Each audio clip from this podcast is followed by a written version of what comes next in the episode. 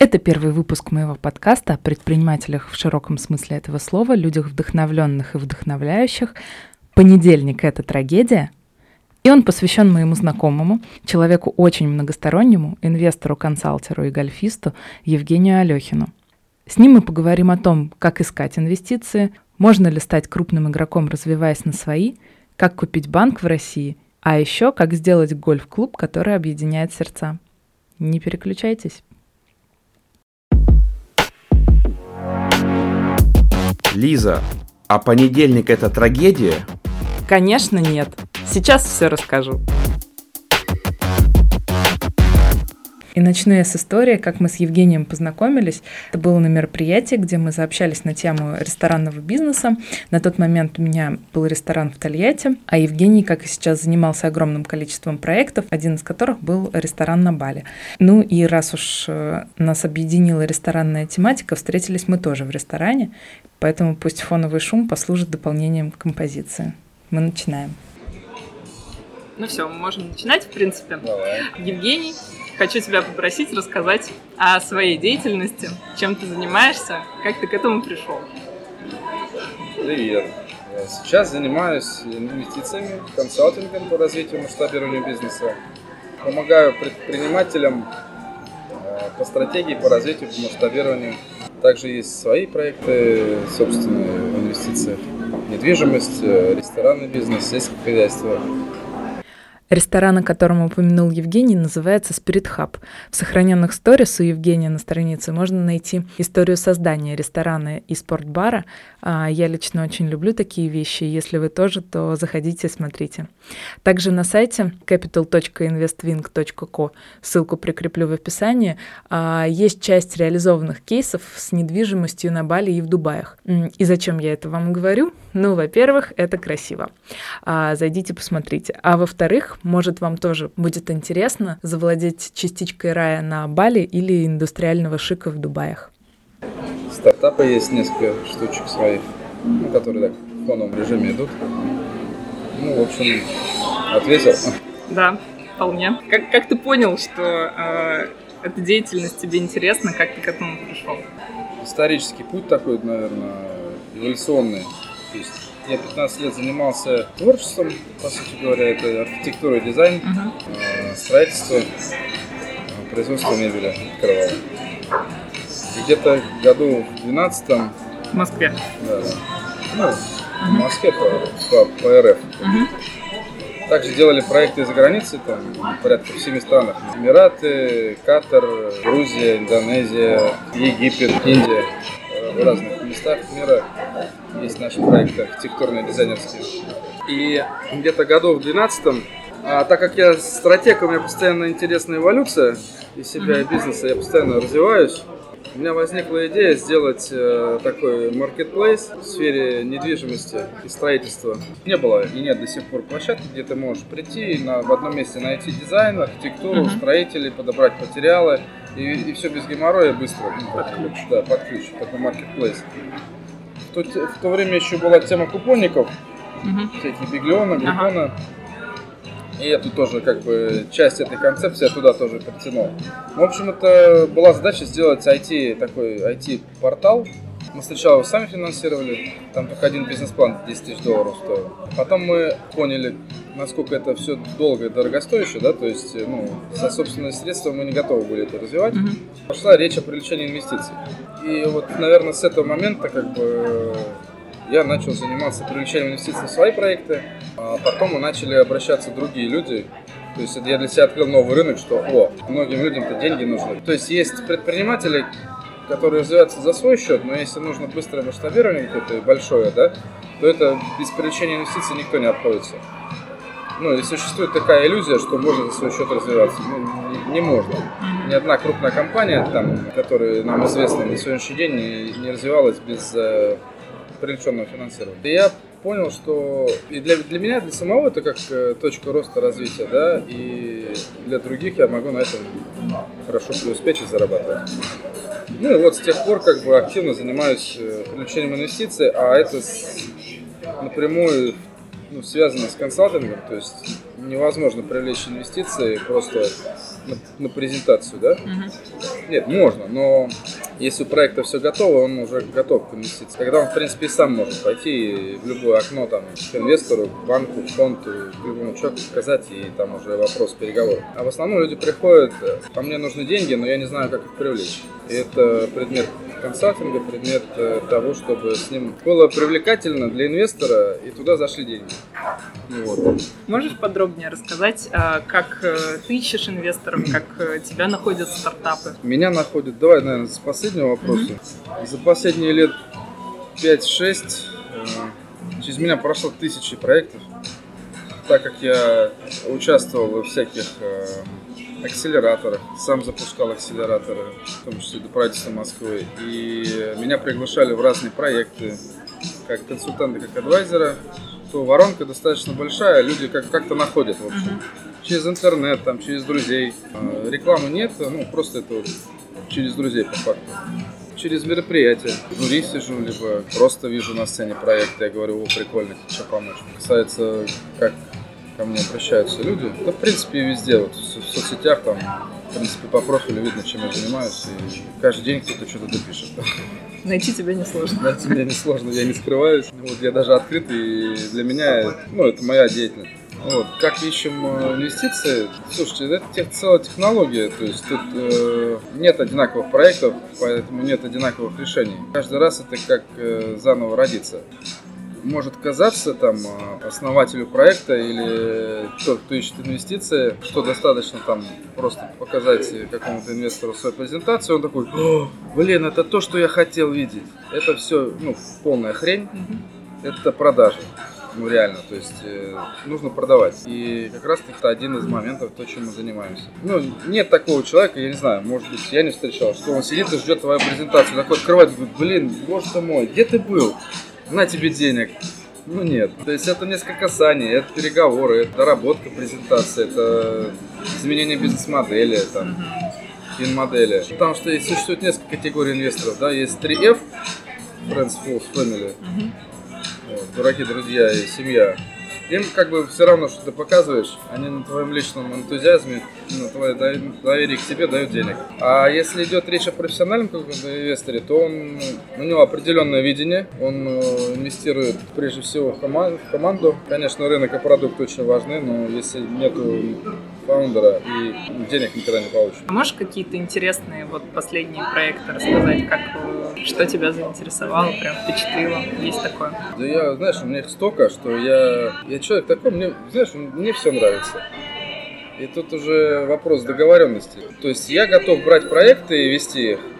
Если у нас с человеком возникла общая симпатия, помимо этой симпатии есть договореноспособность, то есть человек слышит и понимает ценность моей моей команды. Потому что если человек в лице тебя видит только инструмент по привлечению финансирования, то ничего не получится. То есть, ну, это не работает. Из последних, что из последних?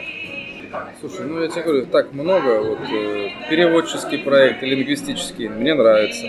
А лингвистический проект заключается в том, что, находясь на серьезных переговорах с иностранцами или в какой-либо службе за рубежом, где требуется специфический иностранный язык, и Google-переводчик может больше навредить, чем помочь, тебе не надо искать переводчика на месте или вести своего, а достаточно позвонить по номеру, тебя соединяют, и ты получаешь синхронный перевод с возможностью задать вопросы любой сложности.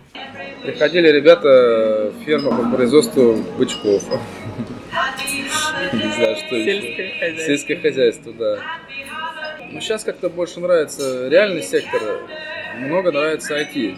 Из ай ти вот недавно тоже там друг музыкант с ай ти-проектом в сфере музыки приходил, обсуждаем.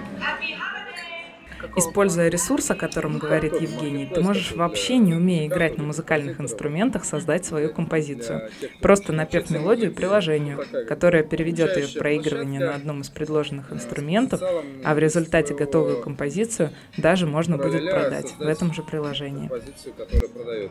Туристические всякие стартапы в сфере ай ти. У меня у самого есть, и мне интересна эта история. Недвижимость последние несколько лет является таким приоритетом, потому что это достаточно безопасный инструмент, на нем можно зарабатывать. пятьдесят плюс годовых. То есть раньше это было как бы, ну, ну, в общем, сейчас существуют определенные механизмы, которые позволяют безопасно зарабатывать пятьдесят годовых на, на недвижимости в России. За границей тоже. Бали, Дубай, Индонезия, Эмираты.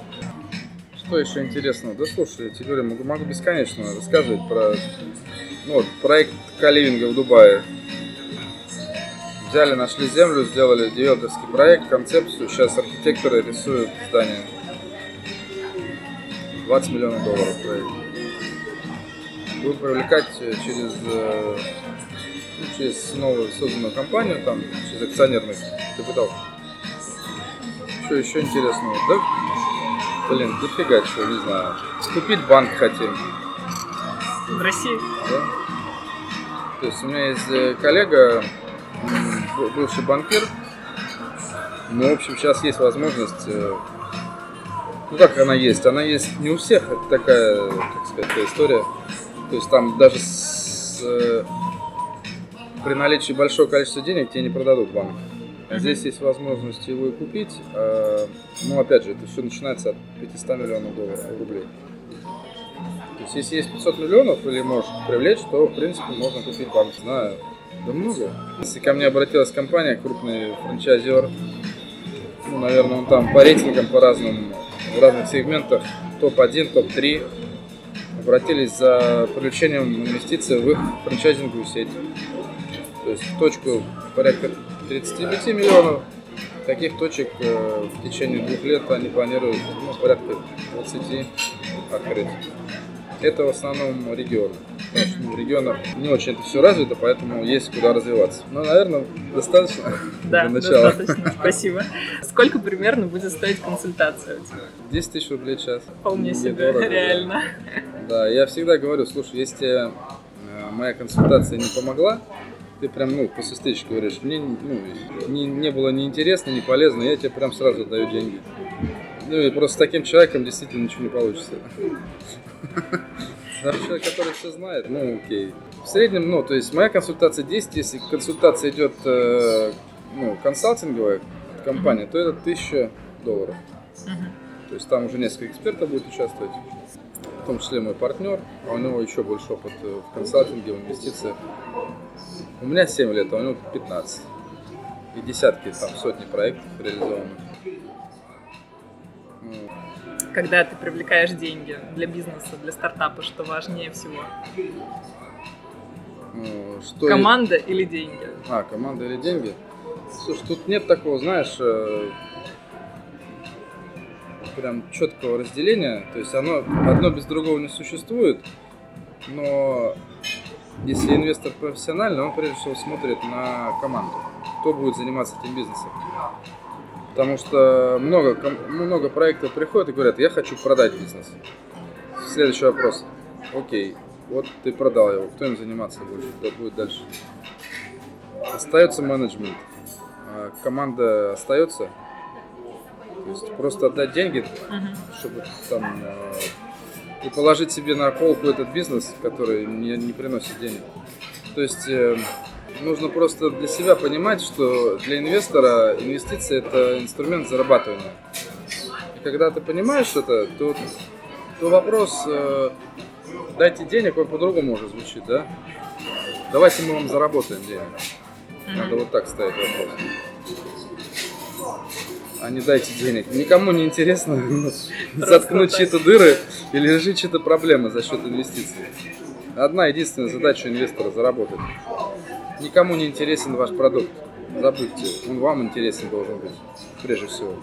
Да, это круто, если инвестор попался, которому еще и нравится твой продукт, он тебе будет помогать чем-то. Типа смарт-инвестор такой, который вам и там следующий раунд закроет, поможет дотащить там, или поможет какими-то еще своими связями.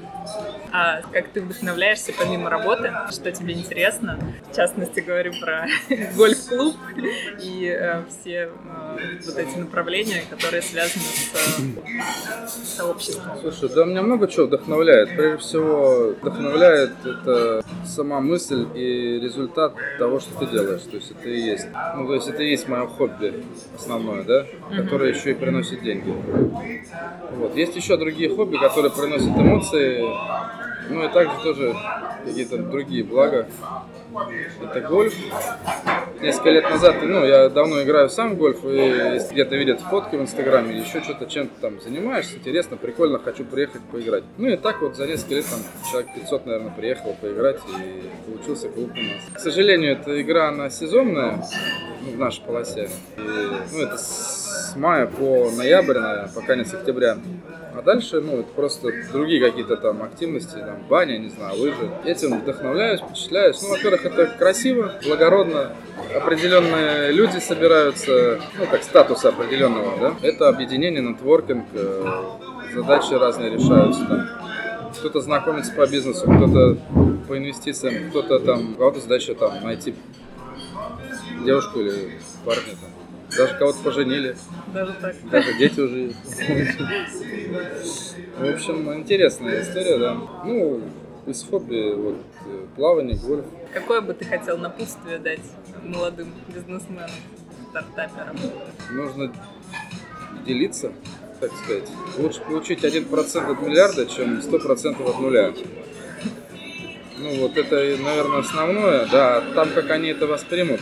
Как угодно. То есть э, я часто, да, ко мне приходят какие-то стартапы или даже действующие предприниматели. Я говорю, ну окей, вот э, как ты оцениваешь э, мои, мои ресурсы, мои возможности? То есть я могу, то есть э, ты оцени, и уровень моего участия будет на эту сумму.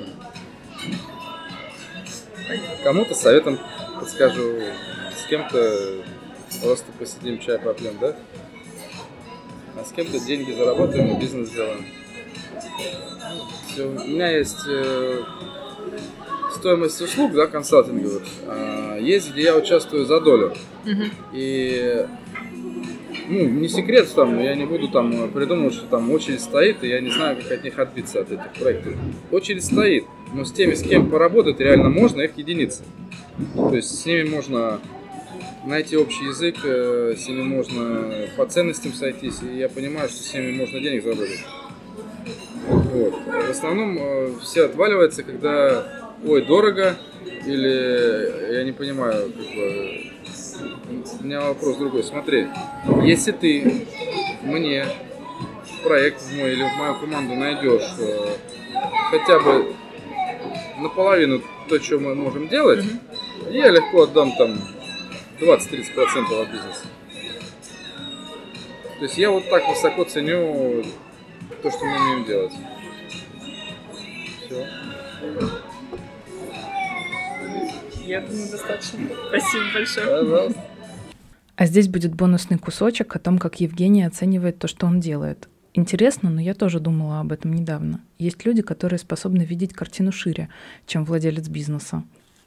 Так как я сама недавно была в роли фаундера, чей бизнес буксовал по трясине и нужен был крутой поворот, сейчас я понимаю, что бизнесу не всегда нужны люди-локомотивы, но и такие шахматисты и художники, как Евгений. Часто спрашивают, ну, есть такое мнение, что нужно фокусироваться на каком-то одном проекте, потому что если много всяких идей, проектов, то внимание расширяется, и ты типа теряешь фокус там, и что-то не получается. Блин, я долго над этим думал, что вот у меня. У меня реально, ну, нет фокуса на каких-то проектах. Я не могу долго внимание держать на одном проекте. И я думал раньше, блин, может, что-то со мной не то. Я очень самокритичен к себе, это нормально. Но потом я понял одну вещь, то есть у меня как раз таки фокус на расфокусировку. То есть чем больше проектов, тем мне прикольнее. И, ну, у меня такая функция, как сказать, входить в проект, давать ему энергию, мотивацию, ресурсы, и чтобы он сам развивался uh-huh. без моего участия. Потому что если меня много в проекте, это хуже. Реально. То есть я начинаю, и у меня перфекционизм, я начинаю влезать в детали, нюансы, мне все не нравится, и я начинаю разрушать. Но когда я быстренько все раз-раз сделал, всем все нравится, все пошло, все, я должен отойти в сторону, заняться чем-то другим.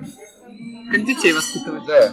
Вот. И у меня как раз э, мой фокус на, на расширение фокуса, не на сужение фокуса. Uh-huh. То есть я, э, у меня один был проект с медицины, стоматология. Uh-huh.